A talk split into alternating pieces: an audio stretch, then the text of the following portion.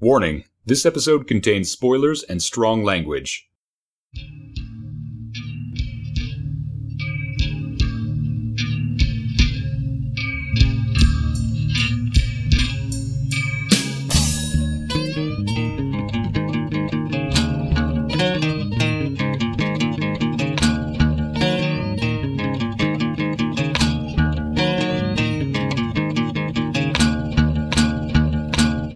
Welcome, everybody, to the latest episode of Long Box Carpentry. I am Noel, and joining me again, we have JD DeMotte. Hello. How you been, JD? I'm doing well. I'm ready to discuss some comics. Some specifically seasonal comics. Yes, a certain season. A season that happened a few months ago. well, by the time you get this episode up, it'll probably be almost halfway to Halloween, anyways.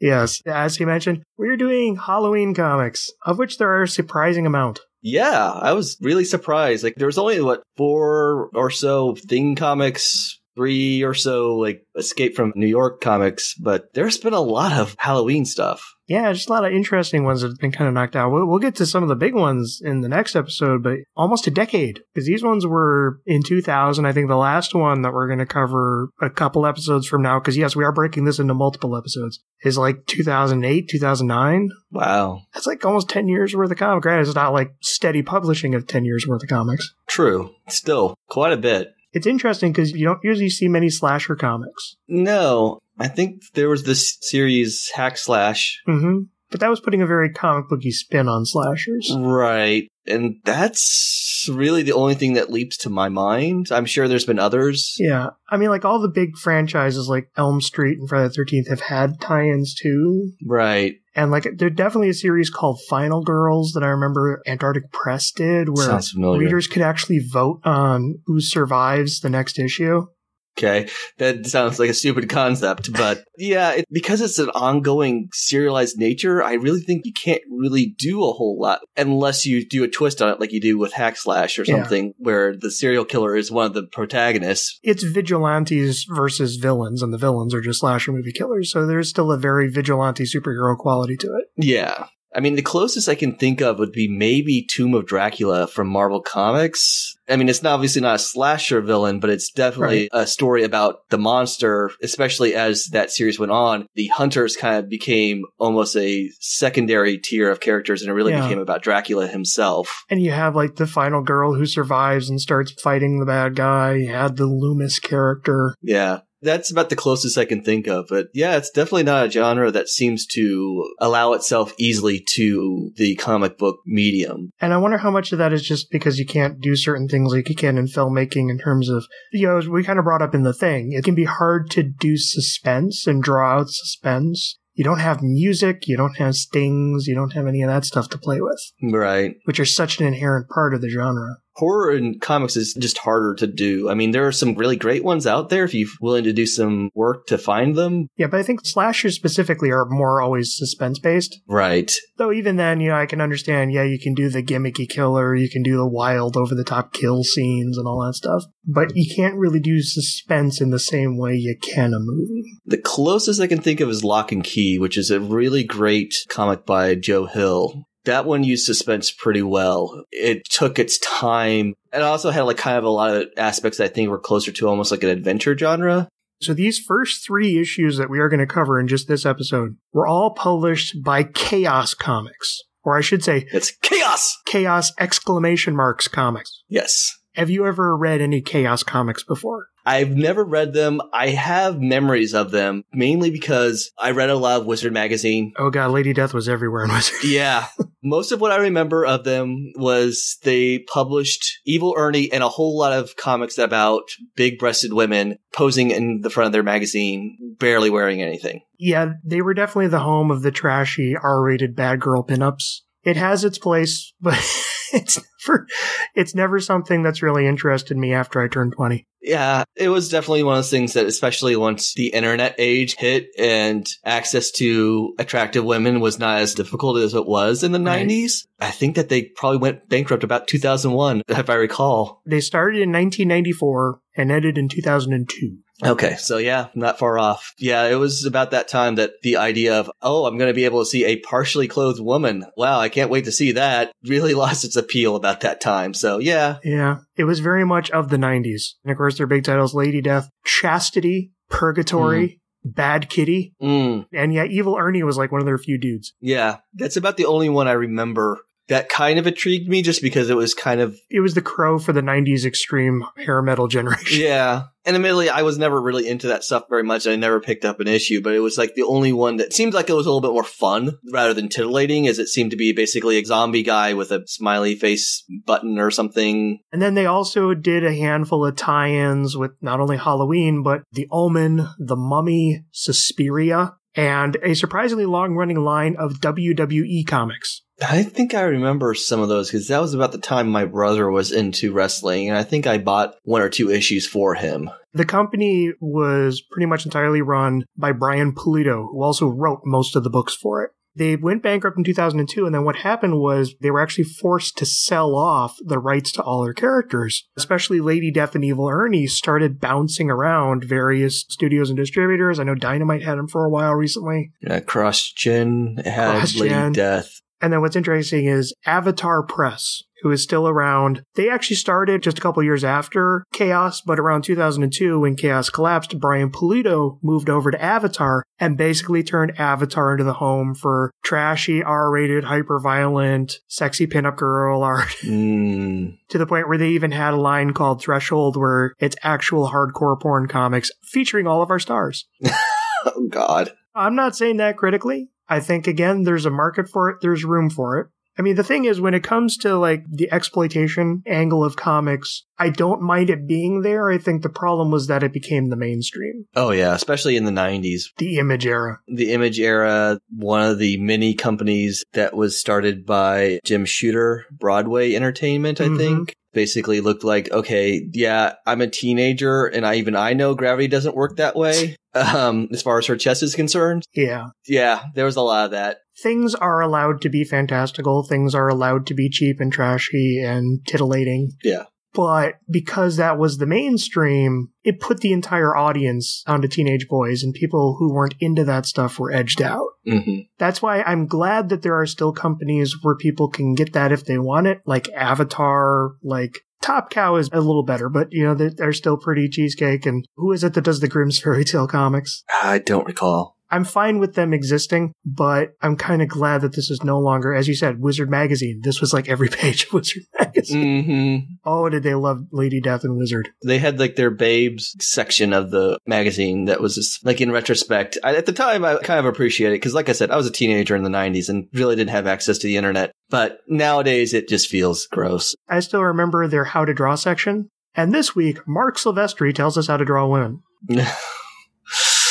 yeah So, anyways, Halloween. Halloween issue one was published in November of 2000, a little over two years after the release of H2O. And again, the next two issues of this, it's not really a mini series per se. It's like three connected one shots. We'll get into the titles of them as we go along. But yeah, it was this. The next one was published in April of 2001, and then the third was published in November 2001. So it was like over the course of one year, you got these three issues. yeah reading through it it seemed obvious even before i noticed the dates because there's a different artist every single time Mhm. the stories kind of feel standalone-ish They feel connected, but They feel yeah. connected, but there's a cliffhanger on issue one and issue two. But at the same time, they don't really feel like this is a continuation of that same story. I think they're kind of modeling it like a trilogy Mm-hmm. as opposed to a three issue miniseries. And it's interesting how it is one story, but it's not told as one story. It's told as three stories that kind of all just follow each other. Right. Because, I mean, if you look at the trade dress, it says Halloween 2, number one, Halloween 3, number one. Yeah. The- yeah, they're meant to stand on their own, but like you said, they're tell story. In our Curse of Michael Myers episode, we got into the career of screenwriter Daniel Farrands. He was the one who wrote the original draft that then got completely redone, and he's since been like producing those, you know, massive making of documentaries for the entire horror franchises. I'm not sure if he did any scripting for this issue or just co-plotted. I even listened to a podcast interview with Philip Nutman just a few minutes ago where he's very deaf and can't understand what the question is, so he just keeps talking. oh. It was an awkward episode. The two of them were friends and collaborated on a number of screenplays, Philip Nutman and Daniel Farrands. Nutman, I should point out, he got his big break in 1985 when he began contributing articles to Fangoria magazine. Because living in the UK, he actually had a lot of connection to a lot of British horror films that were being made over there, and actually then became friends with Clive Barker and a number of stuff. So he continued to contribute to Fangoria for like 34 years, even throughout his entire career. And he was good because he was in the industry. He could actually interview people in the industry pretty easily.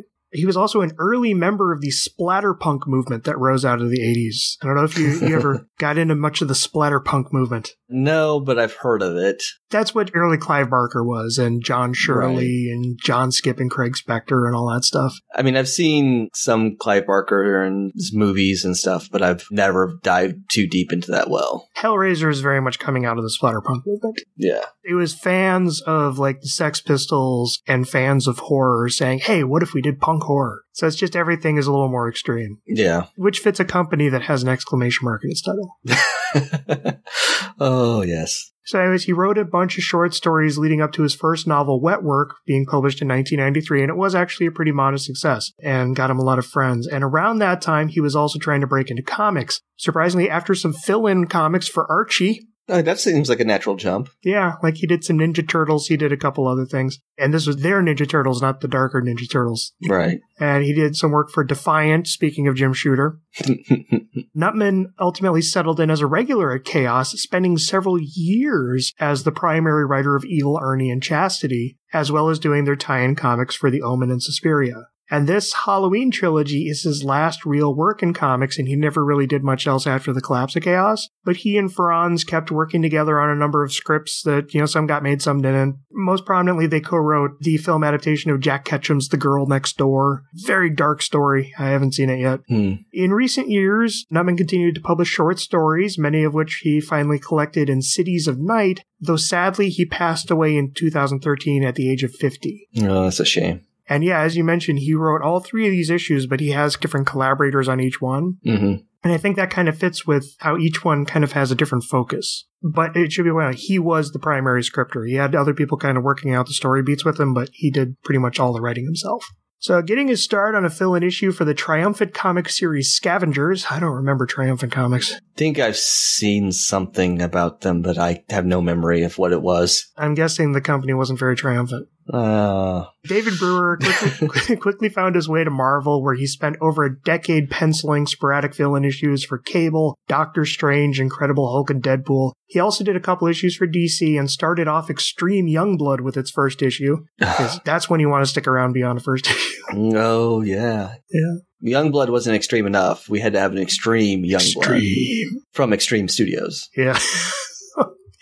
God, Extreme Studios. Yeah. So he most prominently, he was an artist for Chaos with runs on Evil Ernie, Lady Demon, Dead King. I- I'd love to Dead. see what the story is behind that Dead King. Well, he's dead, so, um, Issue's over. yeah, Issue zero, page one. dead. And seemed to become noted for just doing first issues on a lot of other books like Vandala, Static X, and Halloween. And beyond a Deadpool core issue in 2010, he doesn't have any credits following the collapse of Chaos in 2002, and I'm not really sure what he's been up to since. Hmm. Finally, after getting a start on a few of the Marvel Image crossover books of 1997, inker Curtis Arnold quickly found his way to Chaos, where he became one of their most prominent and prolific inkers, working on many of the things I've mentioned so far. Again, his work became very sporadic after the collapse in 2002, though he did do a good handful of work for Dark Horse on issues of Buffy, Angel, Star Wars, and BPRD. Hmm. It's interesting that Chaos did seem to always have these house teams. It was very much a core group of people who would do a lot of their stuff. Yeah, I was gonna say because I looked up the artists on the next two issues following, and it seems like a lot of them are very much house artists, Mm-hmm. which nothing wrong with that. But only I think one of them really had a huge career outside of chaos. Yeah, and we'll definitely get into that. And then following the collapse of Chaos, a lot of them seem to really struggle to get work. Mm-hmm. I'm kind of surprised that given how much Pulido, when he went to Avatar, basically reshaped it into the new Chaos, how most of these people didn't follow. But then again, I know that he outsourced a lot of his art at Avatar to foreign artists and like Filipino artists and, and a number of other people overseas just to get it cheaper. Yeah, you just can't afford to pay the rates that most artists would expect nowadays. Yeah. Anything you want to add before I jump into the synopsis issue one? No, just do it. All right. Set some time after the events of Halloween 6 The Curse of Michael Myers, we pick up with Tommy Doyle as he's banging out notes for a book about Michael and Dr. Loomis. The day before Halloween, Tommy's managed to score an archive of Loomis's notes from Michael Cyphers, the county records clerk. Michael, of course, shows up and kills Cyphers before Tommy gets there, and neither he nor the guard see Cyphers nailed to the back of his office door with a knife in his throat as the records are gathered up. Pouring through the notes, Tommy learns about Michael's life as a child at Smithsgrove Sanitarium, where he was housed in a dorm with other troubled boys who gradually succumbed to tragic fates. Tony O'Malley, the vicious bully, took a crayon to the eye after trying to rough up Michael and was eventually locked away in a padded cell. Adrian, a compulsive eater, is boiled alive in a shower after eating Michael's eighth birthday cake. Roger, a biblical quoting masochist, bit off his own tongue and choked to death. There's also a kid named Blair who also killed his sister, but he doesn't appear again. I wonder if he'll be important later. Spoilers, he won't. I don't know why they even introduced him. I don't know. It's like the writer was like, oh, hey, I have the opportunity to use the word Negro at least once. Yeah, I had that in my notes. That felt weird. And it's on a character that we never see again. I mean, it was from Loomis's notes. Loomis's POV in the late 60s, but yeah. yeah. I was gonna say it's not necessarily out of character, Right. but it still feels really odd, especially for a comic that was written in like early 2000s. Yeah. So And also that it's used for a character that they're setting up that has also, like Michael, he also killed his own sister and will never pay that off ever. right, no, I don't have any clue as to what was going on there. So moving on. Throughout all this, Loomis is quick to realize Michael is behind the killings and is fully aware of himself and his surroundings despite his silent vegetative appearance. Loomis gradually wins the support of Jennifer Hill, a fellow psychiatrist, but neither are able to prove their case to Dr. Carpenter. Oh, that's clever. The sanitarium's director. I see what you did there. Hill and Carpenter. Hmm. And ciphers. The sanitarium's director, who sees Michael as helpless even when a girl drowns in the middle of a Halloween party after beating Michael in a game of musical chairs. Despite the stress and Loomis's increasing obsession, a romance builds between he and Jennifer to the point where rings are exchanged. Loomis is all set to leave the case behind when, one night, Jennifer follows Michael down a hallway, only to be found by Loomis on the grounds outside where her broken body fell from the roof. Back in the present, Tommy is taking a booze break away from the notes when he's suddenly attacked by Michael. Tommy wards off death by setting the killer's head on fire with the undrunken booze, and Michael disappears into the night with Tommy vowing to hunt him down and kill him. So, do you recommend issue one? Uh, not really.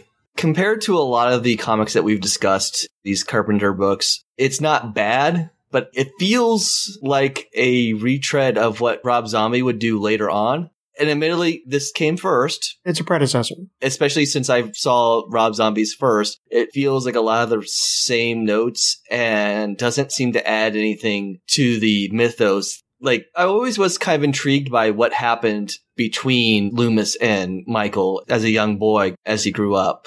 And this is not what I wanted to see any more than what I wanted to see in Rob Zombie's film. There are parts that are kind of interesting, but I didn't need to have Loomis have a fiance that was killed by Michael or implied This killed by Michael. We never see it. Yeah. Oh no, I, I gotta do that probably. Th- This time it's personal. ah, evil, Evil. evil. But there are other parts, the, these three parts that I like better. And, th- and this isn't bad. If you're looking for Halloween things, you could do a lot worse. You know, you could watch Halloween 8 again. Sorry, I just watched that last night for the first time and that film can go die in a fire. um, Saving my thoughts for a future episode. yeah. I can't really strongly recommend it. It's not terrible, but it's not great. It's one of those ones where it's like I don't recommend it, but I also don't not recommend it. I think it's one of those Yeah. things. If you're a Halloween fan and are curious about some Halloween comics, it's not entirely necessary to check out, but it's also not something that's entirely a waste of time if you do. Because I do think it's an interesting story. My main problem with the Rob Zombie one is the whole characterization of Michael just didn't fit classic Michael, so the whole story just kind of felt nonsensical to me, Yeah. here, I will say, I actually think the character of Michael fits what they're doing with it. I kind of like that he's just a silent kid that they keep trying to bring out of his shell, that there are these other kids at the asylum who have their own issues, and they keep clashing, and Michael is already starting his spree and his kind of pettiness and his displays, and, you know, and he's kind of quietly doing it in a way where no one believes Loomis, even though Loomis comes off like the boy who cried wolf, even though he's right. Yeah. I like some of this backstory. I like some of how it's presented.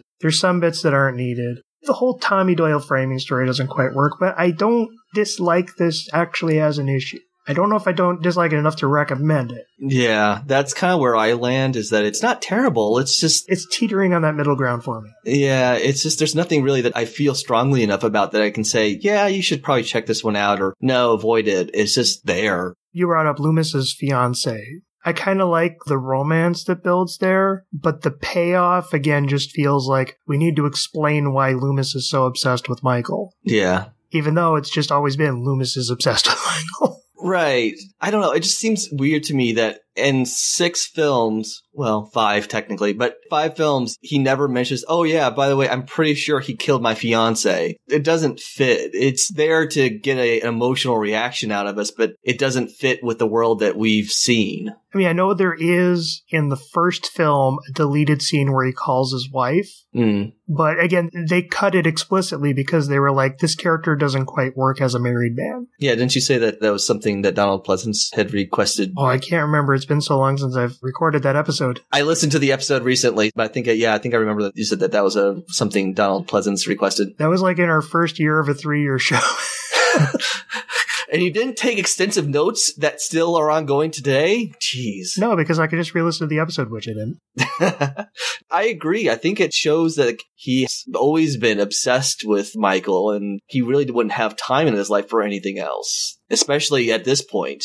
What I do like is the build of the romance because I like that while she is there as a draw to get Loomis away from Michael to be, you know, you have two forks in the road here. You go down the Michael path or you go down her path. She's still very supportive of him and she's actually got his back in terms of the stuff with Michael. She agrees with him on the stuff with Michael. So she's not like, why don't you just leave this alone and come be with me? It's more just she sees how far down into it he's going and is trying to keep him from falling into it farther than he already is, even there she's being there for him and supporting him in it. I like that character wise, but then the whole twist there, it's like if she knows what's going on with Michael, why would she go down a lonely hallway where she sees Michael? Yeah. I don't know. There's a lot of like little things like that. Like, why did you do this? It just doesn't make sense within the context of the story. Like, director Carpenter, which, yeah. Or as it's said in one panel, Carpenter. Yeah, There's a lot of little errors in this comics that I've noticed. I saw one where four is F R O. Yeah. Ah, indie comics. Yeah. Well, like, it's whatever. They had to make sure nipples weren't showing. They were busy. But yeah, director Carpenter, he seems like so adamant to that. No, this child is just a normal child. And like after so many accidents that happen within a year of Michael being there, it doesn't make sense to me. Okay, once I can see you kind of riding off, but by like the third time, Yeah. yeah, you, you need to put that kid under lock and key until you figure out what the heck's going on. At the very least, just to see if that affects the situation at all. Yeah. Yeah, and again, like her dying, it added a motivation to Loomis that we didn't need. Let- Let's talk about some of the other kids who died. Like, yeah, the one bully who wants to beat up the new kid and gets stabbed in the eye with a crayon and then gets locked in a padded cell. which does get blamed on the other kid, the one with the glasses, Mhm. rather than Michael. But I don't know. It just feels kind of petty for a lot of the things that Michael decides. Like, I don't know why he'd be upset about. Like, I could see like him attacking the one that bullied him. Right. But I don't know why then he would talk the kid with glasses into biting off his tongue and choking on it. Well, and that's the thing is we don't know. That one is just told to us. Like, we don't even get like a scene of that. Do you think that might be a case of Loomis just kind of presuming? I'm taking it as was probably Michael, but it's just the fact that I just don't understand like how Michael could have done that to a kid when he doesn't talk. And so unless he had cut off the tongue and made it look like a biting and made him swallow it and make him choke on it, I don't know how you do that. If they hadn't done the bit it off and just had it be that he choked on his tongue, it'd be believable that Michael just pushed it in. Right.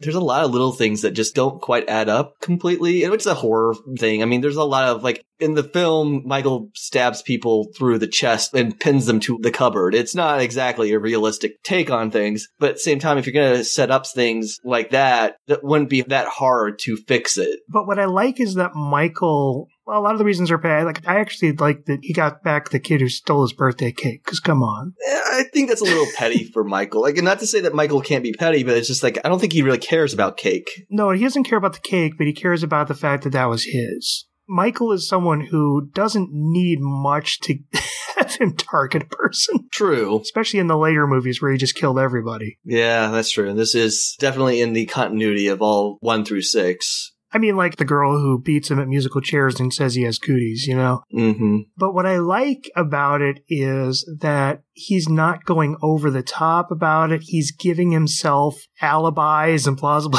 deniability and setting it up so that it's so not obviously him, even though it's obviously him. Right, which fits the first film because that was the thing. Is the later films he just became unstoppable killer. Terminator, yeah. Yeah, but in the first film he would take his time. He'd wait for opportunities.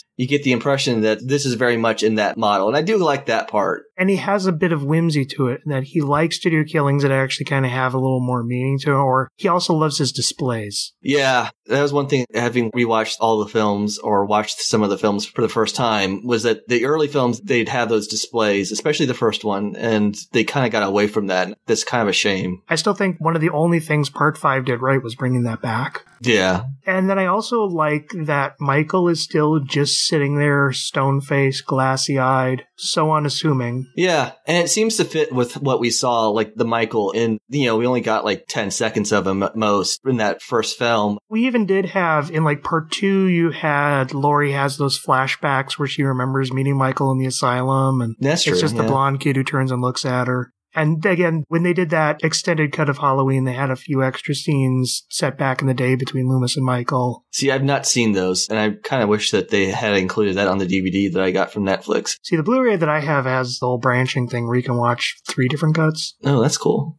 But yeah, one of the things that kind of bugged me the most though was the fact that the only interaction between Loomis and Michael is Loomis going, You did this! You did it! You're evil! And I know the Rob Zombie film has a lot of faults and I will not defend it too earnestly. I think it is a film that has its plus and minuses, but I think one of the things it did really well, and admittedly, I don't know if it fits the Halloween franchise, but one thing I think it did really well was instead of just having Michael just snap and become this evil monster, it showed him spiraling. And that was something I found fascinating. And unfortunately, because they're following what has kind of been established in this franchise, the original films, he's just turned off and is just a monster. And I really think that if you're going to go flash back to this, they need to at least show like Loomis trying as he grows more desperate as opposed to like him just being convinced that this kid is just evil from the get go. And basically, like you said, the only real dilemma he has is whether or not he wants to continue to have Michael as a patient or go off into the sunset with Dr. Hill. I'm even looking in the comic right now, and he has one page where it's setting up him talking to Michael, and it's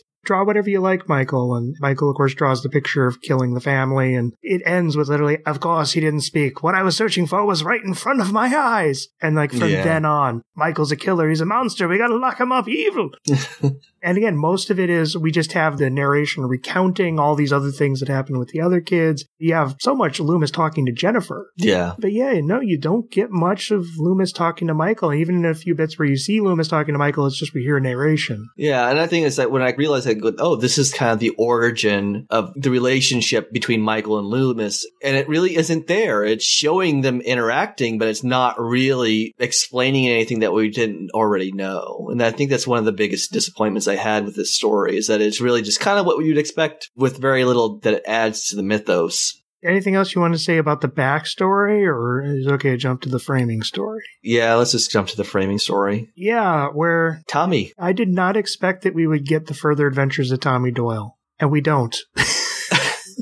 Kind of, sort of, but when I think you had mentioned to me before that this was co-written by Farrands, who you know did Halloween Six, so Mhm. it kind of made sense in that sense. And so I, I wasn't super shocked, and I will say it does look like Paul Rudd At times. at times, I don't think they legally had his likeness. right? But it's close enough that you could tell who it's supposed to be if you've seen that movie, Yeah. Generic dude, a little creepy. or if you know that Paul Rudd was in that film. But yeah, it really isn't much of a story, though. It's No. kind of setting up things that we'll see in the next couple issues. Because, yeah, a lot of it is just getting the Loomis notes and then reading the Loomis notes and let's kill off the person who gave him the Loomis notes. And of course, then we have to repeat the whole killing of the sister. And I do like the final confrontation where Michael comes in and tries to kill the Paul Rudd character. And Paul Rudd is ready for him. Yeah. He has the gun. He lights Michael's head on fire. There's actually some really nice bits of the art where you see the mask melting. Yeah. We really didn't discuss the art very much, but the art is actually not bad. I mean, it's not the best I've seen, No. but it definitely serves the story. I mean, it's kind of that 90s style of kind of extreme at certain points. I wouldn't go so far as to say extreme, but it had that thing in the 90s where it was okay to be a little cartoony. Yeah. You know, there was a little bit of that manga influence, especially in terms of like the eyes and the hair and stuff. Right. Well, I'm just looking at the scene where he stabs Michael Cyphers, which, by the way, Yeah. is a terrible name to use in a comic where the antagonist is called Michael Myers and you're going to have Michael Cyphers. It took me a second until I realized like almost half the names are like shout outs to the Yeah. actors and crew of the first film. But I was like, wait, why is he called Cyphers? Is that, is this some sort of like clue? Is his guy related to Michael? What's going on here? Cause I thought it was too close to Michael Myers, but it's just a weird little shout out. Yeah, they shouldn't have called him Michael, like Bob Cyphers or something like that. Yeah. The panel where he gets stabbed, it's pretty grotesque. The blood's coming out of the neck. He got the screaming face. Yeah, it's, I've seen worse, but it's definitely playing it up. Oh yeah, well this was where you could get away with R-rated violence in the comic, but you still couldn't show boobs. And yeah, I mean, like you see the kid with the pencil in his eye, you see the kid boiling in the shower, you see Jennifer on the ground with her head twisted around. It's going to show the violence, but I at least like that it doesn't linger on it more than it needs to. hmm It's like you get a panel and then, you know, you jump away to other things, which is what I actually like in slasher movies. It's fine if you're going to do a gimmicky over the top kill, but just don't hang on it too much. Right. Like blowing up the dad's head in Halloween 6, you know? Yeah. The art is fine. It's a little clunky around the edges, Yeah. but it's fine. The characters aren't bad. Again, I like that he really captures the glassy eyed Michael. You know, Loomis looks like Loomis. He does a good Mhm. wide eyed craze for some of the other kids in the asylum. And I don't know, I like it. Yeah. No, it, it works. It's not spectacular art, but it's perfectly fine. No, but having gone through some of these Carpenter comics that we've done, this is actually not necessarily near the top, but it's definitely better than a lot of them. Still not as good as the Snake Plissken Chronicles. if you say so. Asshole. Oh, damn you, Noel.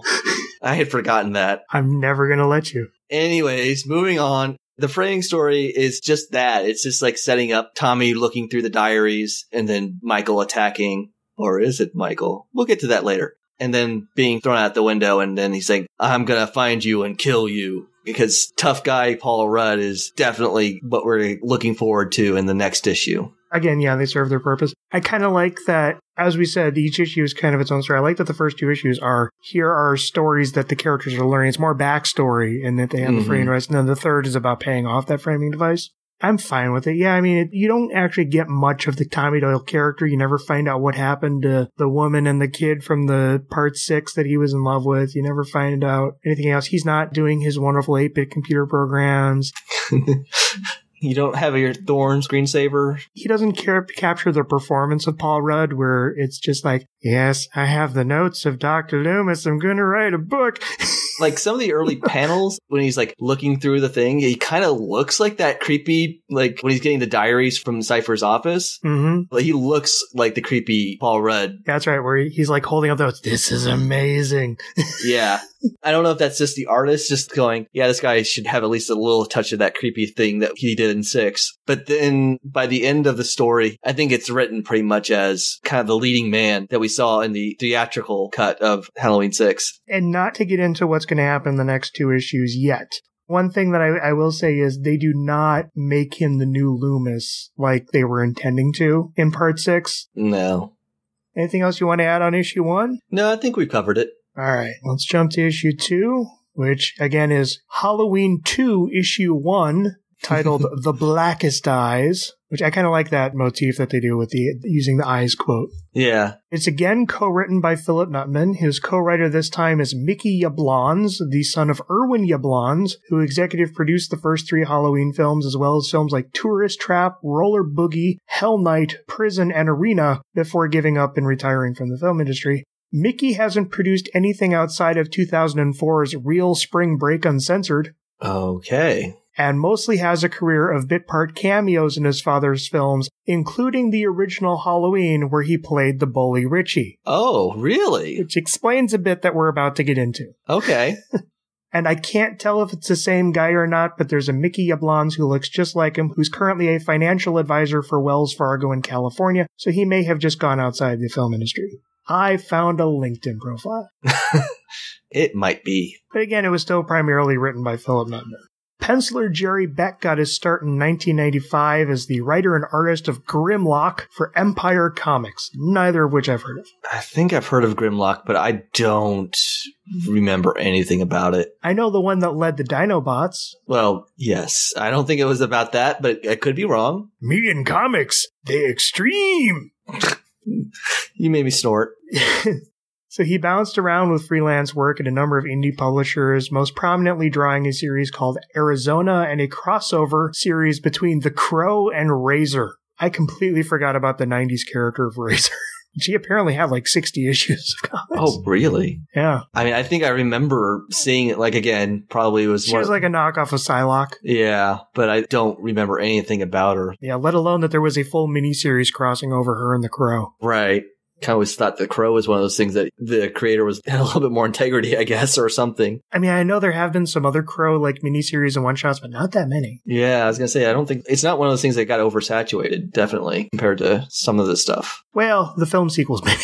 well, yeah, we don't talk about those. So, anyways, in 1999, he again found a home at Chaos, where he drew a number of their WWE wrestling books, had a surprisingly long run of insane clown posse comics, Ugh. Yeah, seriously, the Insane Clown Posse comic ran for like two years. Let me just moan once more in disgust. Ugh. Well, if you're gonna find a home for Insane Clown Posse, it's gonna be Chaos Comics. And now that they're defunct, we should keep them there. His work since the collapse of Chaos has again been sporadic, but he's done a number of anthology shorts. He did a creator owned miniseries at Image called Something Wicked, and just recently self published a new comic called How to Draw Monsters, where he also explored what it's been like growing up as a comic artist with autism. Hmm, very cool. And I've even looked at his prints, his art style. We'll get into his art style, but his art style hasn't changed much, and he's still selling like prints and all that type of stuff on his website. So inker Chance Wolf got his start in 1991 at Ripoff Press with his own indie series, The Magical Nymphini. I can't imagine why he got work at Chaos Comics. The covers are exactly what you imagine they are. he quickly joined Image, where he became a regular inker and occasional fill-in penciler on Shadowhawk, Pit, and Angela, and most prominently Spawn, which he was the inker on for well over a decade. Hmm.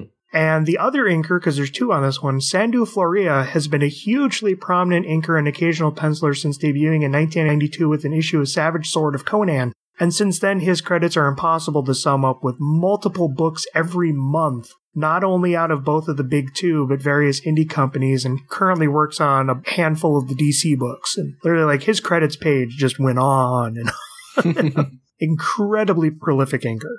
So, anything you want to mention about the crew before I jump into the synopsis? Only that Chance Wolf has the second best name since Dick Warlock. And he would often go by the nickname Sea Wolf. S E E Sea Wolf. I see what he did there. Yeah. Figuring Michael is still vulnerable following his near escape, Tommy decides to track him to the old Myers home. Unfortunately, the old school bullies who picked on him in the first movie, Richie, Lonnie, and Keith, are still in town. Lonnie and Keith are drug dealers who decide it would be fun to sideswipe Tommy's car for no reason, then back off with insults when he pulls a gun on them. Richie is a drunkard sitting outside the Myers house, stewing over when he ran into Michael as a child. Richie breaks in with cans of gasoline, intending to burn the place down, but he's stabbed to death by a figure in the shadows. Shockingly, the figure isn't Michael, but the old retired sheriff Lee Brackett. Speaking of Charles Cyphers, mm-hmm. whose daughter Annie was killed in the first film. Realizing his mistake, Brackett tosses the body in his trunk and drives out to a pumpkin patch. Tommy sees this and follows, and when he confronts Brackett, we learn a backstory that's trying even harder than the Cult of the Thorn in Part 6. yeah. Haddonfield derives from Hayden, the Druid word for cursed, and the town was initially settled by Druidic immigrants led by Murphy Myers, who was under a curse where every generation of his bloodline would produce a soulless child of a killer.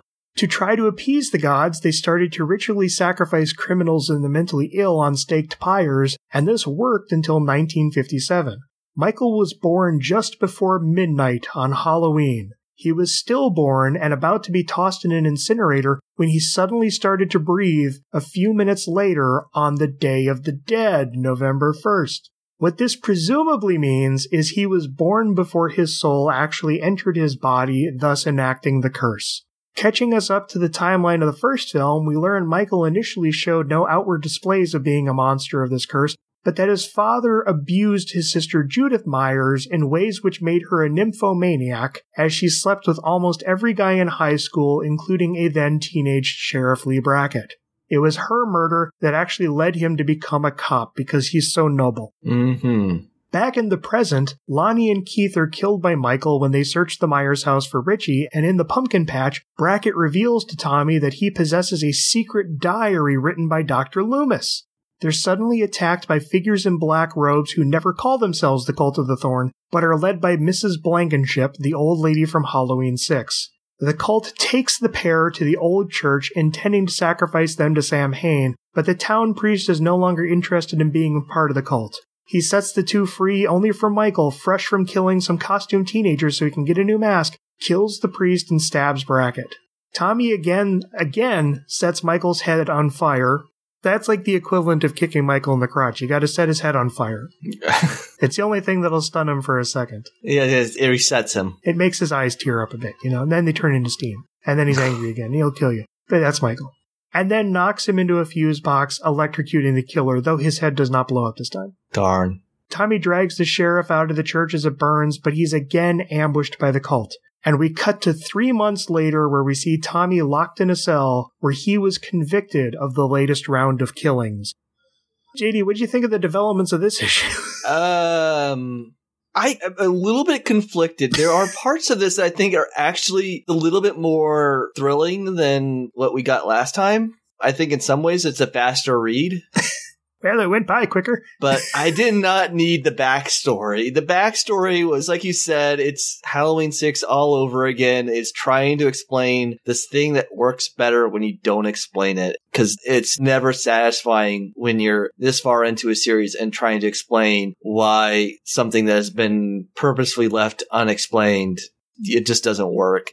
I give it a week not recommend, but there are parts that I think are kind of entertaining as far as like it could fit into a middling sequel if this had been fleshed out into its own story. As you point out in that podcast interview I listened to, Philip Nutman says that Daniel Farrands, in prep for this, did actually send him a copy of that full producer's cut of Halloween 6. So he did Mhm. get to see all the backstory that was cut, even though this doesn't really tie into that at all. I actually don't recommend this one because it again falls into the same trap of Halloween 6 of it's one thing to try to explain something. It's another to just come up with such a convoluted series of things that don't fit together even though you think they do. It's where you're trying to be so clever that you don't realize that you're literally just digging yourself a hole even deeper and deeper. Yeah. I will say I did like the revelation of Haddonfield was originally Hayden. I actually looked up the etymology of Hayden and it actually does go back. Hayden was Haydn, which was a slang for heathen. Mm. I mean, it doesn't mean cursed like they're trying to say in this comic, but it's something that you could actually see. Like, if that was what the intention was, that's actually kind of clever. So yes, that was one clever word balloon. Yeah. yeah. The rest of the stuff, I just was like, hey, it's a big, huge info dump. Because that's what it comes across, as opposed to like the one where the main story was just really the backstory. I mean, it was a flashback, but it was still telling a story within it. Right. This isn't really a story as much as it is just here's everything that led up to Michael Myers' birth.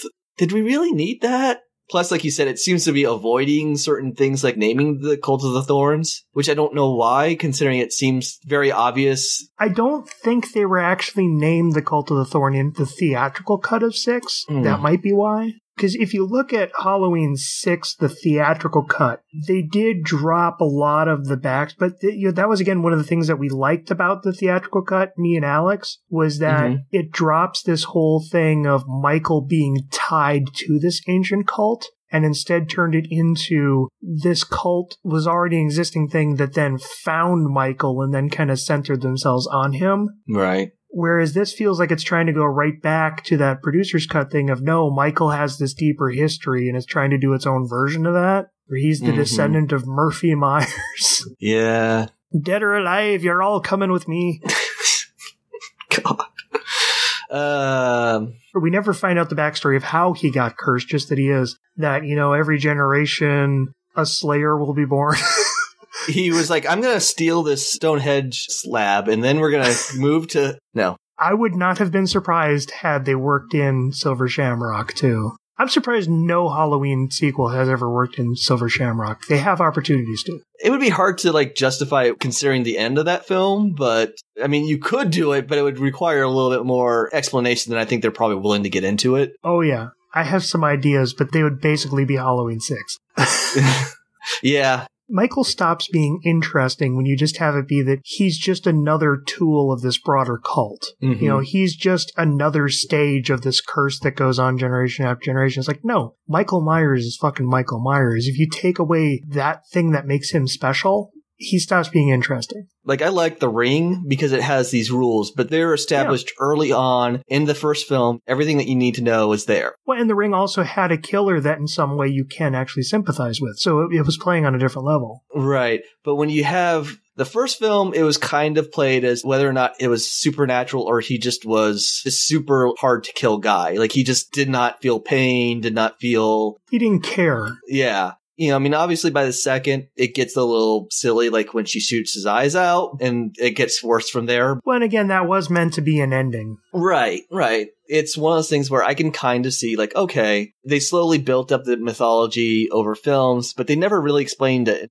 I think when you go this far into it and try to explain it all in one giant info dump, maybe if this had been like an ongoing series where they could kind of have Tommy Doyle trying to investigate and only getting like small bits and pieces over time, it might work. But when you just do it as a giant info dump, it just Yeah. kills the pacing. I had to like stop and go back a few pages once or twice because I just realized I was just kind of glazing over and just kind of going, uh huh, Celtic cult, uh, blah, blah, blah, Murphy Myers, okay, curse. It's not even interesting ideas though. Like even No. if you spread it out, I mean, it's like, okay, the whole idea that he was born at 1157 on October 31st, Halloween, and yet he wasn't alive until November 1st at 1206, the day of the dead. Right. it's like, just no. Yeah, and you think like Halloween would be like the more appropriate cursed time to be born. I don't know. I mean, I guess that is the Day of the Dead and blah, blah, blah, but it's just, yeah. There are parts, like I kind of like the bits with Tommy and Brackett. I kind of like some of that. It's not great, but it feels like this could have been Halloween 7 if they hadn't done H2O. I like that idea of Brackett coming. I, I don't like the idea of him just killing Richie and dumping the body. Right. but I like that whole thing of Brackett coming back, which Charles Cyphers is still around and still acting, so you could. I like that idea of bringing back that tie to the past, of tying him to the backstory of the Cult of the Thorn without, he's more that he's aware of it and everyone in this town has taken part in it to some degree, but he's not like a devout follower or anything. He was a man who was broken by the fact that he never expected his daughter would fall into it. Right. I like that and I want to like it more, but then you get the whole thing of, oh yeah, Judith Myers was actually a nymphomaniac because her father molested her and the entire football team slept with her, including me. Yeah, was he supposed to be the guy who went upstairs with her in that first film? Is that what the implication is? I don't think so. The very first issue that we talked about actually did replay that scene. If they were going to tie that to Lee Brackett, I think they would have done it here. Right. I don't know. I just was kind of curious because I don't remember if they said his name or not. I don't think they did. It could be him. I don't know. It just seemed like to me that would be the only reason why he would feel so hurt by her death because he became a cop because he apparently had missed Michael's killing the girl he just had abnormally fast sex with. And I'm looking at the first issue, and when Judith is talking to her boyfriend, she doesn't name him. Right. And I don't remember if the film says his name at all. I'm guessing they wouldn't have. Or if they did, you'd think people would have picked up on that a lot earlier. Okay, he does say that Judith was his ex at the time. Okay. He says, I dated her for a while before I went away to college. So he was already a college kid sleeping with a teenager. Lovely. Well, no, before he went away to college, so he Well, probably yeah. was still in high school. The senior dating the freshman. Probably. It was the 60s. We could just say that about all this. It was the 60s, it was the 70s, it was early 2000s, whatever, you know. Yeah. I don't know. Like, I like the idea of Tommy and Brackett teaming up against Michael. I think if you expanded on this cult thing and, like I said, paced it differently, you might have turned it into something interesting. Oh yeah, have it be that Brackett is like, you know, this is something that's been going on in this town too long. It's time to bring it to an end and Right. build on that character, of the priest, to show that there's even fractions happening within the cult.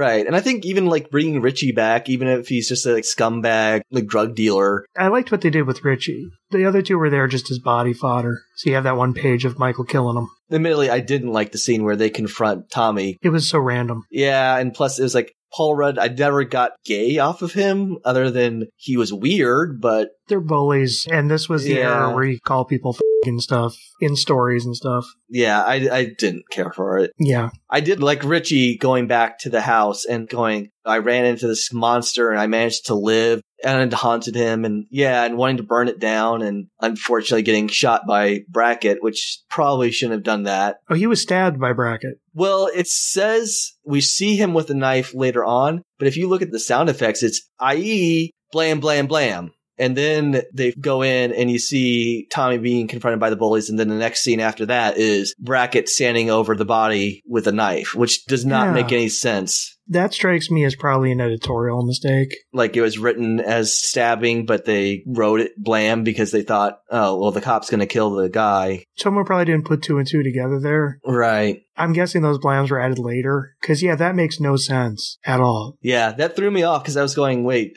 the art is not terrible, but some of the storytelling is not great as far as like the panel layout and whatnot. Yeah. Actually, just the coloring bothers me more than the actual art. It's too shiny Yeah. and glossy. I mean, it's, It's early 2000s. yeah, I was to say, it's not unusual for this period, but it's not the best. But actually, I kind of like some of the stuff like they do with Michael, like that burnt mask. Yeah, where he's just standing there. Yeah, that's actually kind of cool. I mean, even looking at it, and it is doing these weird layouts with these kind of jagged panel edges and some pages where you're not quite sure how they, they don't flow into each other very cleanly. Yeah, It's some odd layout work. yeah. Like I said, it's better than a lot of the stuff we've covered on Longbox. I think the actual pencil work is pretty solid, other than some of the faces get a little weird. Like a lot of Tommy's, I just look at him going, sometimes he looks like Paul Rudd, sometimes he looks like a constipated Frank Castle. There's times where he looks more buff. Yeah. Again, yeah, there's a lack of consistency there. Like they keep the preacher that sets Tommy and Brackett free. Like they keep him in shadows up until the panel where he gets stabbed. I'm like, why did they do that? It served no purpose to keep him in shadows. He was like talking to Blankenship, I believe.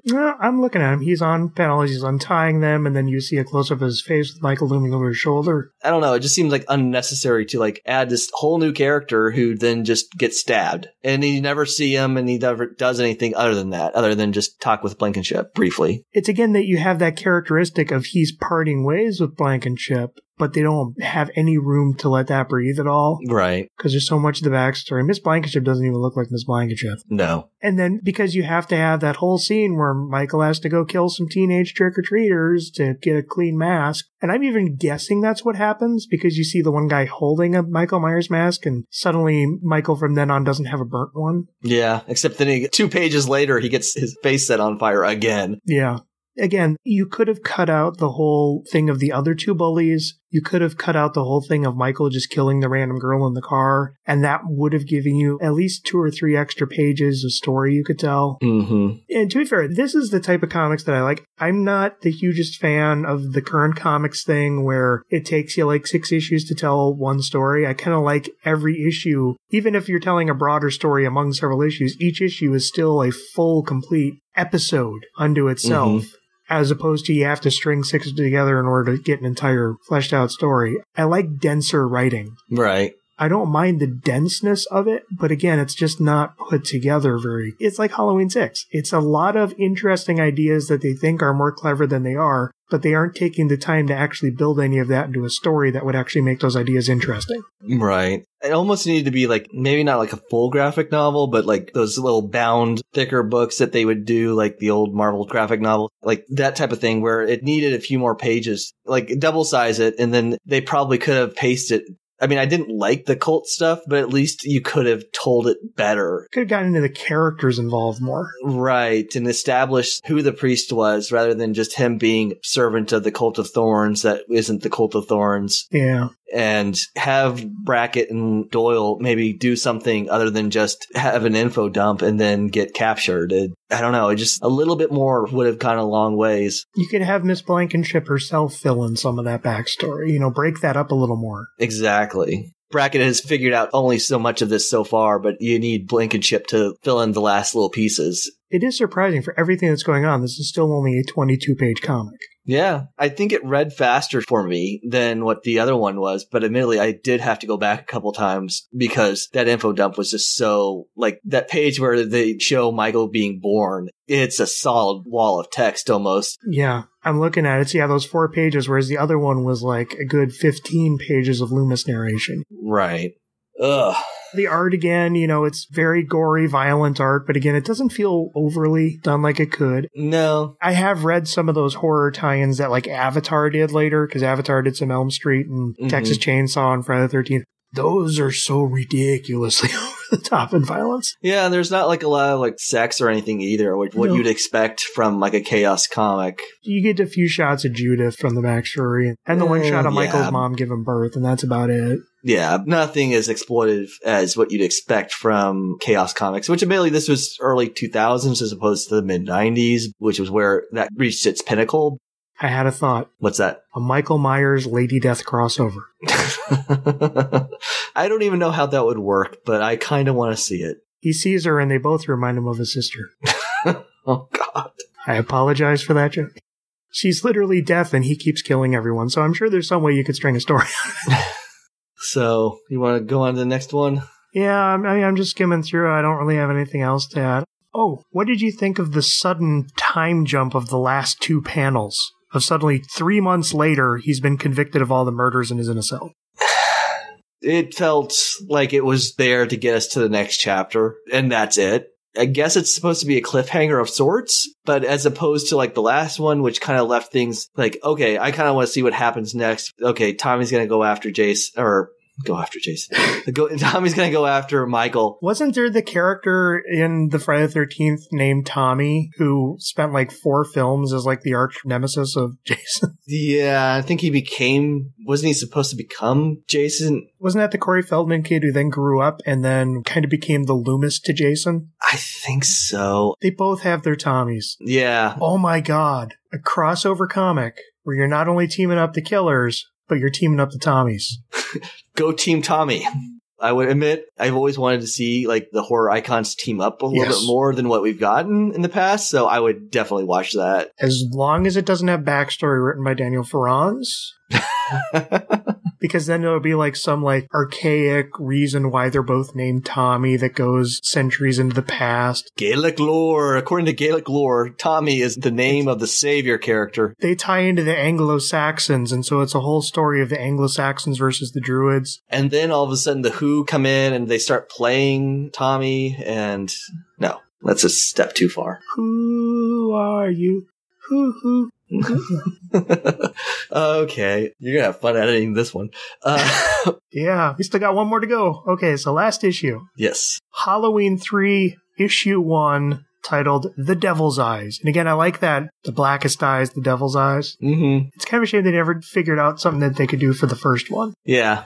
I think what I read in Wiki is that the original one was intended to be just a one shot and then they kind of approved doing more. So I have a feeling they didn't quite know until later on that there's going to be more than just the one. So it was just Halloween. I had no idea what we were in for. Uh, so what are we in for, Noel? So again, Nutman is the only one credited for writing this story, but if you actually look on the credits page, over in the top left, they actually have based on a screenplay treatment by Philip Nutman and Daniel Farrands. Yes. So I don't know what the backstory is behind that. They never got into it in the podcast I listened to. So I don't know if this entire storyline has been based on that and we're only seeing this credit now or if this specific issue is based on that. What is on Wikipedia? Wikipedia or the Halloween wiki? Wikipedia.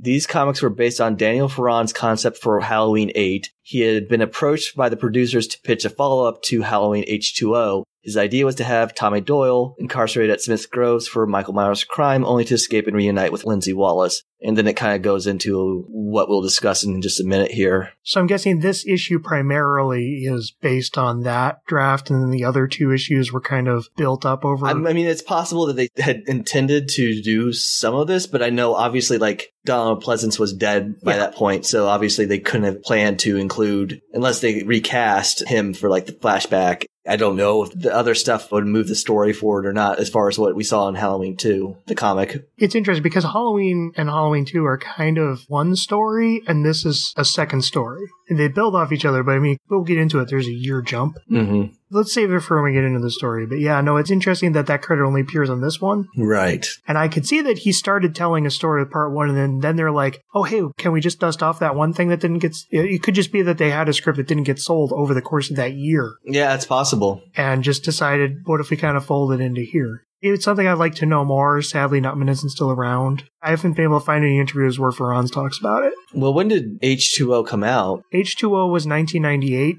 because I think Halloween 8 wasn't until 2002, Right. So by that point, they probably realized that it wasn't going to get made. or the studio had already passed on it, yeah. Right. So they were like, well, let's just fold this into what I'm doing here. Or at least the ideas, yeah.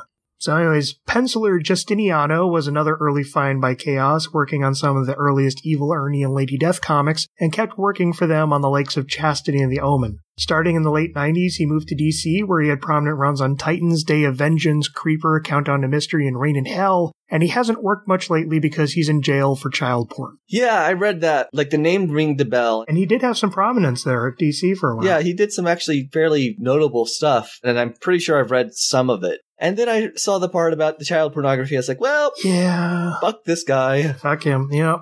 Inker Walden Wong got his start as a freelancer in the 90s on indie books like Helena, Ninja High School, Warrior Nun, and Stargate. Keep forgetting there were Stargate comics back in the 90s that were actually tied into the movie, not the TV series. Hmm. By 1997, he started working for Marvel DC and again is one of those hugely prolific inkers with a whole myriad of titles, including the occasional indie. And one of the indie comics that he worked on as an inker, Violent Messiahs Oh, to tie back to the last episode. One year after the events of the first two issues, we find out Tommy is locked up in Smith's Grove Sanitarium under the watchful eye of Cult of the Thorn head Dr. Wynn, who I forget was not actually killed on camera during the theatrical cut. yeah, I was gonna say he's in the room when, Michael goes on the killing spree. yeah, but we never see the on-screen kill. We just see him like look shocked, Yeah, so I guess you can say he got away. which I don't mind because I like that actor and it would have been nice to see him again. He's prepping to remove Tommy through a faked suicide, but the younger man escapes, setting the rest of the sanitarium free, just like the one inmate's balls, as the gates are crashed. Did you catch that in that one frame? The only nudity in this comic is the one guy's testicles as they're running. I did not. Um, kind of disturbed, but oh yeah, yeah, Yep. there it is. Sure enough. just hanging free. Well, you know, something for the ladies and ten percent of the male audience. On his way out, Tommy thinks he sees Michael. In Haddonfield, Lindsay Wallace, the other child of the first movie, has now grown into a journalist and is researching an article picking up where Tommy's attempts at a book left off. On the news is not only word about Tommy's escape, but word that this is set a little after the events of H2O, where the headless body of Michael was found by authorities, but neither the head nor Laurie Strode were ever discovered. So yes, I'm thinking the killer in the first two issues was Michael, and that those were set before H2O. we'll see. I, I'm not We'll certain see. about that, but possibly. Because Tommy's been in there for over a year, and I think they're saying that this happened less than a year. Well, yeah, I think you might be right. Anyways, not to spoil things too quickly, which I'll spoil in a second. Also, the bodies and headstones of the three teenagers from the first film have also been dug up and disappeared. Lindsay's worried this might be the work of Tommy, but he breaks into her home and does his best to fill her in on everything he knows. She also reveals she found the hidden diary of Dr. Loomis in the late Sheriff Brackett's home, but all this does is sum up backstory we already know, and the added twist of there being a third Myers child, which was already revealed in the form of Laurie. See, I'm guessing this is something they kind of grafted on because they didn't really have anything left to tell in the secret diaries of Dr. Loomis. right. Back in the present, Tommy and Lindsay hear a noise upstairs where they find the rotten bodies and the tombstone displayed on her bed, as well as a severed and hollowed out head lit from within like a jack o' lantern. Michael attacks, stabbing Tommy, and Lindsay flees. Unable to get any help, she finds herself at the Myers home and decides to calmly walk in, going up to Judith's old bedroom and brushing her hair at the mirror of the long dead teen. When Michael appears, Lindsay tries to talk him down, telling him both of his sisters are dead and that it's over. Michael suddenly lashes out, Lindsay burying a shard of glass in his black eye. His devil's eye. Tommy appears, shooting Michael in the back and yanking off the mask, only to reveal the killer is actually. Dun dun dun! Wait for it. The killer is Laurie Strode. Oh. Laurie and Tommy crash out of the top floor window to the ground below. Tommy dies, but we pick up four months later with Laurie sitting catatonic in a cell at Smith's Grove Sanitarium, as Lindsay asks at Dr. Block what happened. Gee, this is a scene straight from a book written by a guy named Block, isn't it? Yeah, I caught that. He theorizes that after killing Michael, something in Laurie snapped and she felt a need to fill the void in her life once filled by Michael, so she became him. It's just a mental illness. For all the mythos surrounding the Myers family, it all boils down to a hereditary mental illness. Or it does it? Because as Block leaves and Laurie stares out her barred window, Dr. Wynn looks in the door. Mm-hmm. so what did you think of this final entry in the Halloween trilogy from Chaos? Ah. Do you recommend it? I'm gonna say no. I am not as put off by the reveal as I thought I might be, especially when I read that this was intended to pick up from H2O. hmm That kind of makes sense because Jamie Lee Curtis was obligated for a cameo in Halloween 8. And to be honest, this is still a better use of her than what we actually got in Halloween 8. I'm really conflicted on it though. It seems kind of disrespectful to the character of Laurie. And it just feels weird seeing that one panel of her like with the empty eye socket, the other eye like rolling in the back of her head. And yeah, that's supposed to be Jamie Lee Curtis. This is where the art definitely captures the likeness. And that's the one where I'm like, that just feels wrong. And no, I didn't like it. I liked parts of it. I liked seeing Lindsay. I like seeing her again. I like that everyone who Michael Myers has ever encountered is somewhat haunted by it and doesn't come out clean. And so that she's become this obsessed writer in a different way than what Tommy has, but still not quite doing as well as what she probably would have been if she never encountered him but there's really not enough story here is the big problem more than anything it's the reveal. That's basically what this whole issue comes to is whether or not you like the reveal or not. And i'm okay with the reveal to a degree but it's not enough for me so i'm gonna have to say give it a pass.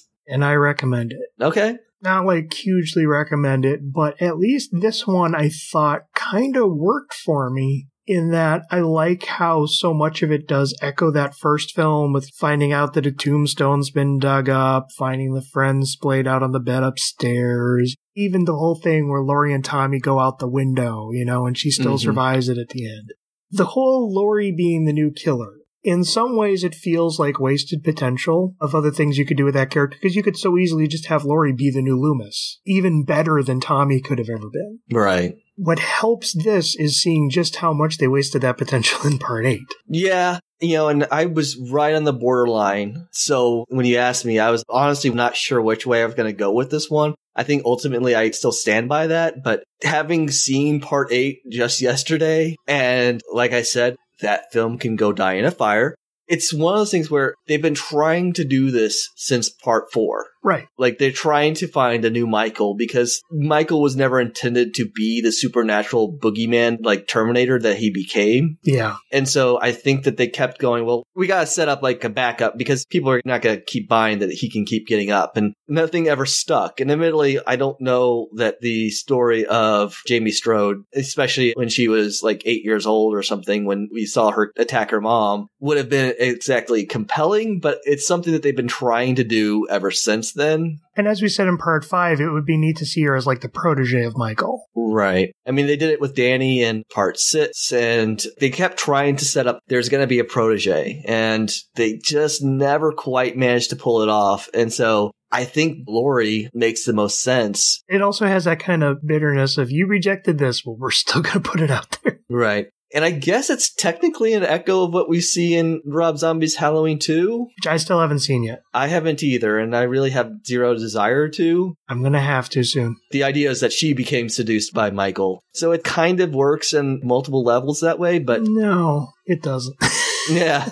No, but I'm saying that it's something that clearly a lot of people keep having this inclination that Michael can, you know, and admittedly, it's a mask. It makes sense that you could pass that along to somebody else and somebody could pick it up and wear it.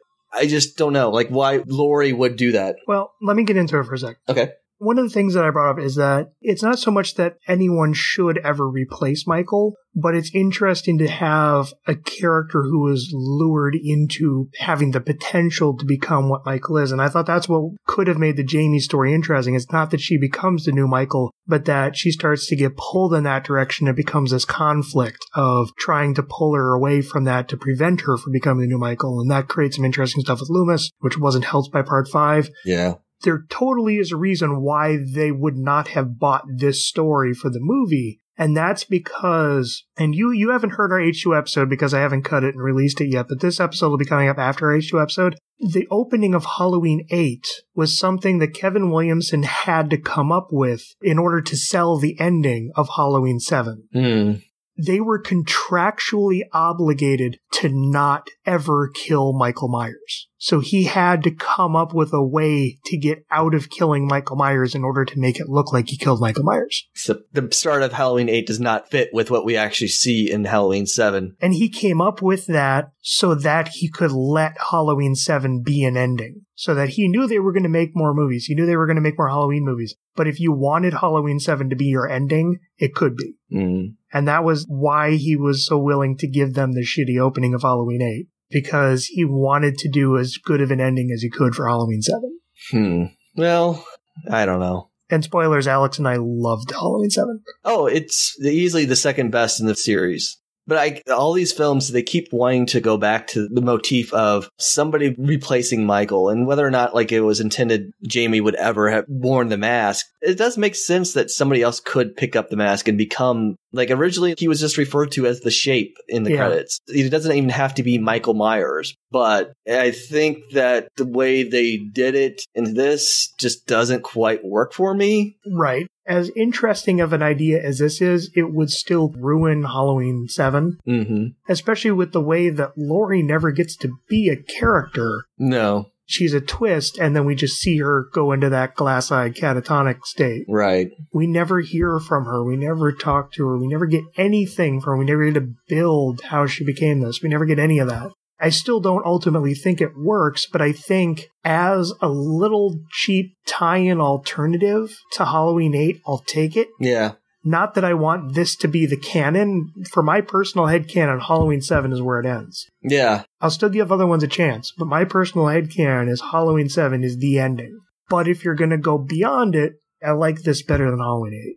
I well, yeah, I totally agree with you on that. even though this is not really in itself an ending, this is set up for the next chapter. This is playing out like the first chapter, and then the next story would be exploring into Laurie more. The biggest thing is that it's trying to take what was probably like a 90 page script and condense it into 22 pages of comics. Right. It's again a lot of word balloons that fill up pages. There's not a whole lot that happens. You know, I, I don't entirely agree with that. Go on. Well, because at least this one, we have a couple of early pages, especially the one where it's Lindsay just kind of narrating her backstory and what all she's been up Mhm. to, which I love bringing in Lindsay, and I thought this was a great way to do it. Oh yeah. especially better than the quote unquote Lindsay of part four. And then the news story recounting what happened post H2O.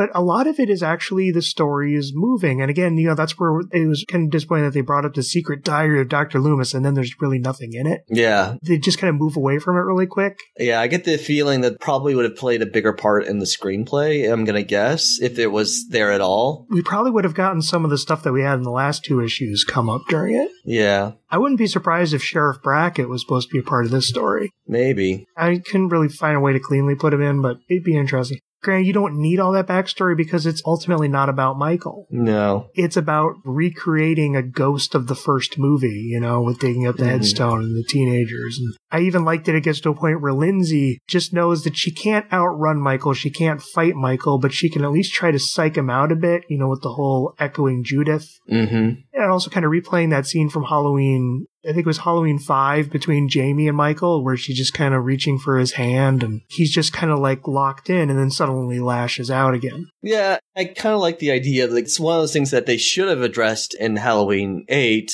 But at this point, I guess there was still technically Laurie's son, but we Mhm. don't know what happens to him, apparently. I do like the idea that like Michael, his crowning moment was kind of stolen from him. So therefore, like, why are you doing this? You're not going to accomplish anything. And I think it could have been played out better, but I do like that's her way of trying to go like, Hey, look, there's no purpose to this anymore. They're all dead. You killed them all. And even the whole your sisters are both dead is with the revelation that this is actually Laurie, you can see that that would be something that would even just cause Laurie to, in whatever state her mind is in, would just cause a moment of pause, you know? Right.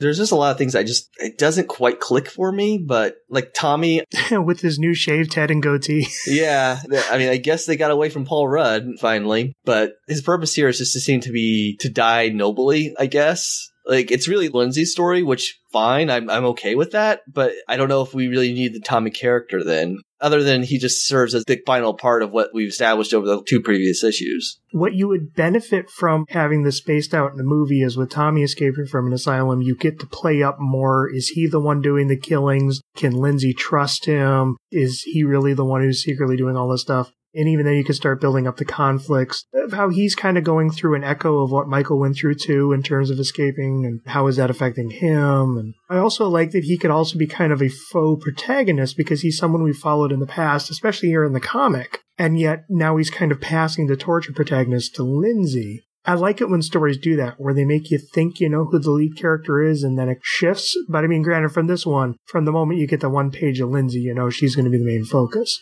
Right. So I didn't dislike it, but I do think that he didn't get much to do. Other than the fact that Dr. Wynn is here, they completely move away from, well, you get with Dr. Wynn and you get that one backstory of the old lady talking to Loomis, but none of the story of this issue has anything to do with the Cult of the Thorn or that whole elaborate backstory. They're even kind of suggesting that that's all kind of meaningless now because Michael is dead. Right. And Laurie, her killing is not tied to this curse. It's just she's cracked. Yeah. And it really does make you think that this was probably like most of what they took from the screenplay was this single issue and everything else was just kind of, Bled in, yeah. yeah, it was stuff that they maybe had ideas for and then the movie was never going to get made. So they just said like, let's turn it into this last issue. And again, they could never make this story because the way the contracts were, you cannot have Michael be dead. So this story would be completely impossible to do in the movies, just to the politics of the contracts. Well, I mean, those can get negotiated if they needed to. If they came up with something that would really like blow everyone away, Yeah, this wouldn't. yeah, no. This, no. Especially after taking the big gamble that they did with H2O.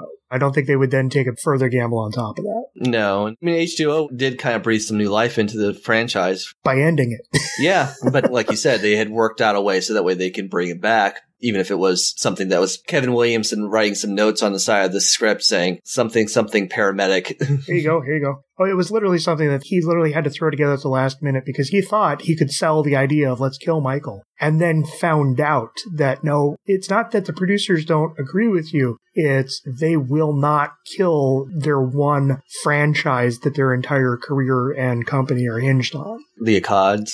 Yeah. Okay.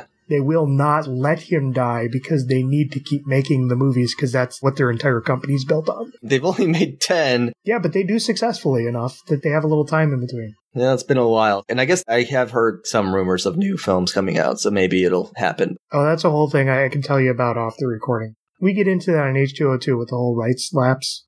So what do you think of the art on this one? Not that we want to talk about the artist. Well, that's what makes what he did in his life such a waste is that he is a genuinely talented artist. That's what I thought so too. My problem is the faces are sometimes a little overly pinched and feel weirdly small. Yeah. But I think, yeah, his layouts, there's some beautiful, I mean, like the whole Loomis interviewing the old lady, and you have that one panel where it's the backstory amidst her smoke rising from the cigarette she's smoking. Mm-hmm. you can see how this early stuff would lead to him becoming successful, especially in the big two. Yeah. Like there's some really like great panels. Like the scene with the corpses laid out in the bed is just effective. It's creepy. It's kind of gross, but not overly, you know. And the action has a lot of movement. The faces are expressive. I don't quite get why Michael looks like he literally has black glass for his eyes, Yeah. as opposed to it just being like a hole or there being eyes in there. But it's moody. There's some striking imagery at times. You know, the thing is, when a horrible person I don't like ignoring that horrible people can still do talented things. I like holding up the fact that their talent makes it so much of a waste that they're horrible people. And Justiniano, I'm not going to ignore the fact his art is fantastic, Yeah. but that he wastes it by having done the things that he did in his life. Right, exactly. And that's pretty much sums up how I feel is I do think that sometimes I can separate the artist from the work. Not with child porn. Uh, yeah, that's one that I'm kind of just like, I can't seriously, like I said, fuck this guy. To a degree, you can look at the art, not the artist, but the question is, are you still supporting the art the artist? And are they still continuing to show behaviors that they did and how far is too far and all that stuff? Right. I mean, I've seen some people, and like you said, I'm not going to get into specifics, who have done things or said things that I feel are inappropriate, and they've later recanted and say, "Look, I'm sorry, I was not, you know, whatever." And they're not excusing their actions; they're saying, "Look, I made a mistake." But again, you know, something like child porn is something that's automatic. There's no wiggle room around that. What was his quote? When he was sentenced to 10 years, suspended after he served three years in prison, followed by a 10 year probation after he pleaded guilty to second degree possession of child pornography. When asked if he had anything to add, he replied, I think I'm good. Yeah. Now, admittedly, there's some leeway as to how that could be interpreted as what he thinks I think I'm good means, but there's no way I can read that and think, yeah, this is a guy who feels bad about what he's done. Fuck this guy. Yeah. And again, it's just such a waste because I would absolutely say this was the best drawn of the three issues. I agree. I even say that as someone who actually liked the art in the last two issues. But I mean, those still had a kind of rough around the edges indie feel to it. You can see why this guy very quickly jumped to the pros. Right. Like I've read The Young Justice 80 page giant. I'm pretty sure I read some of the Titan stuff he's done. And yeah, there's a lot of this stuff. The Days of Vengeance was a miniseries that was a pretty big miniseries Yeah. at the time. But yeah, he's kind of a scummy guy. And unfortunately, I'm kind of glad he's never probably going to get any more comics work. And I'm hoping he doesn't. Yeah, I'm sure neither of the big two will ever hire him. probably not. No. It's a PR disaster if they did that. But I wouldn't be surprised if someone gave him some indie work. Yeah. Maybe he'll go back to Brian Pulido's Avatar. So, any final thoughts on the comic? I'm kind of glad I finally read it because I know I owned the first issue for a long time and I did read it, but I never fully got into it because I had never seen the producer's cut. I never knew all this lore and backstory and just Mhm. even behind the scenes stuff that tied into it. This trilogy overall has been an interesting experience. It's an interesting look at people trying desperately to keep making Halloween 6 relevant. Yeah. Well, when you have one of the writers involved, it's kind of natural. Because, I mean, the thing about Halloween 6 is that Daniel Farrands was still very proud of his script and the whole backstory he did, even though he didn't like either cut of the movie entirely. But he shouldn't have been because that original script sucked. it's where writers just won't let go of the fact that they were probably the weaker link in something and not the other person. Hmm. Kevin Williamson never really took any of the credit he should have gotten for H2O because he was kind of embarrassed of the deal that he had to make for the opening of Halloween 8. That's kind of why he took his writing credits off. Hmm. A writer who's aware of their limitations is a writer that I respect. A writer who just keeps barreling forward thinking that they're God's gift to writing and they keep just turning out nonsensical backstory convolutions. I get the impression that it was Nutman who wrote. Mo- I mean, this is obviously based on a script that he and Farrands had. Well, I'm not talking about this third issue. I'm just talking about those first two, where it was all the backstory, where they're Yeah. just trying to make the cult and supernatural angle and curses work. And it's just like, let it go. Just let it go. I'd bring back Tommy. That's cool. Let go Yeah. of that cult of the thorn. Bring back Lindsay. But yeah, it's right there on the bloody edge of recommend and not recommend as a Yeah. whole for me. There are parts of it that I think are really cool and some really interesting ideas. Like you said, I don't think I would want this to be the canon ending for the franchise going forward, but For a tie-in alternative. yeah, it would a universe where Laurie Strode takes Michael Myers' place could be interesting, you know. Unfortunately, all it does is set up that A story that we never get. Yeah. yeah, and I have a feeling that they probably intended to go back to it later on, especially maybe once Halloween Resurrection came out. They realized that maybe the studio or, well, by that point, Chaos was defunct, anyways. And the license would have gone somewhere else. Right. We never got our Tommy Doyle Busta Rhymes team up. See, I would kind of want to see that. There's a part of me that wants to visit that universe where Tommy shows up and we're one of the few people who survived an attack from Michael Myers. Let's team up and stop him for realsies. Oh, I had back in the day an entire fanfic in my head. This was before Hack Slash, but it basically like the Hack Slash thing where all the previous victims decide we're going to go hunt Michael down. And their operation is financed by the Busta Rhymes character. it was going to be the Josh Hartnett, it was going to be Tommy and all the other characters from part six. Anyone who survived a Halloween movie. We're all going to team up because they know they themselves are the bait for Michael. right. So he's going to come to them at some point in their lives. So what if we just bring the fight to him? One of the things I really did like about this comic, especially like in the second issue, where everyone who's ever been touched by Michael Myers in their life Is broken by it is broken by it. or scarred by it. Yeah, they don't come out the same. I think that's a really awesome touch, but obviously they don't really explore that too much except for like maybe Lindsay or to a degree Tommy. But yeah, it's one of those things that I like the idea. Unfortunately, I don't think it's been executed as well as it could be. I don't think Philip Nutman is a bad writer. In fact, I would be actually curious to read his novel Wetworks. Mm-hmm. But I also don't think he's a particularly great writer. Some of the ideas are great, some of the ideas are bad. He's not the best at kind of sorting them out. Mm-hmm. And the fact that he's working for probably not the best company. I mean, like even just editorially, there's errors, there's typos, there's the whole blam, blam, blam when someone's getting stabbed. Yeah. I just think it's a situation where this is kind of as good as it was going to get. But again, there's some good art in there. There's some good ideas in there. There are some very effective sequences in there. For a tie-in comic, I'm perfectly fine with it. And again, it's not something that people have to, but if you're a Halloween fan and you're just kind of curious, I'd say, yeah, check it out. Yeah. I'm right there on the tip of the butcher's knife, so to speak, as to which way I want to lean towards. I think I'm going to probably lean towards a not recommend, but you could do a lot worse. And actually, there are enough interesting ideas and some fairly decent art here that I think you could, if you're a big Halloween fan, I think you can find it at least an intellectually stimulating exercise, especially like the last issue where you're just going to go, oh, what would that play out as? And admittedly, I don't think it does the greatest job of showing that, but I think as a idea, I think it presents an interesting concept that I think had they gone on could have provided some potentially interesting stories. Just maybe with a better writer. This is where we kind of go back to that Adventures of Snake Plissken thing of I would have been curious to see what the next issue would have been. And I kind of feel that way with this. Maybe not recommend, but definitely would have been curious enough that I would have bought issue four if they had come out with that.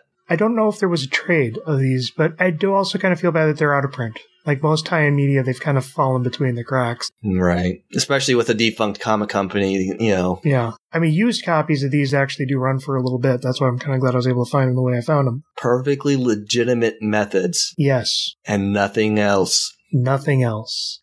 But yeah, it, I'm kind of glad they exist, even though they're not that good. Yeah. That brings us to a close on the Chaos comics of Halloween, but we've still got like at least two more episodes of Halloween comics to explore. Two more episodes of Halloween, Halloween, Halloween.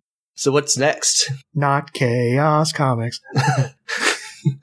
Next, we got a few kind of little weird indie titles, but they set up a writer who will then continue writing Halloween, leading into, uh, I think it's Devil's Due Publishing, picked up the license and had Hmm. it for like a year or so.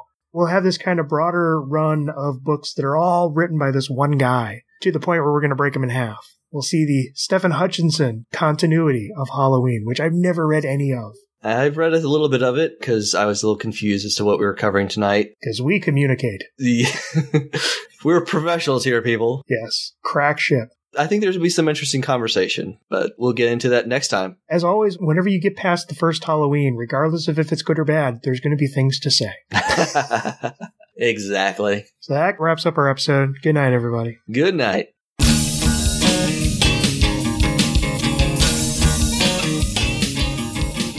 Masters of Carpentry can be found at mastersofcarpentry.blogspot.com and is in no way affiliated with John Carpenter or the copyright holders of the films discussed. All rights are reserved and no infringement is intended. Our theme music is Black Rainbow by Jak Locke. To hear more, please visit jaklocke.com. That's J A K L O C K E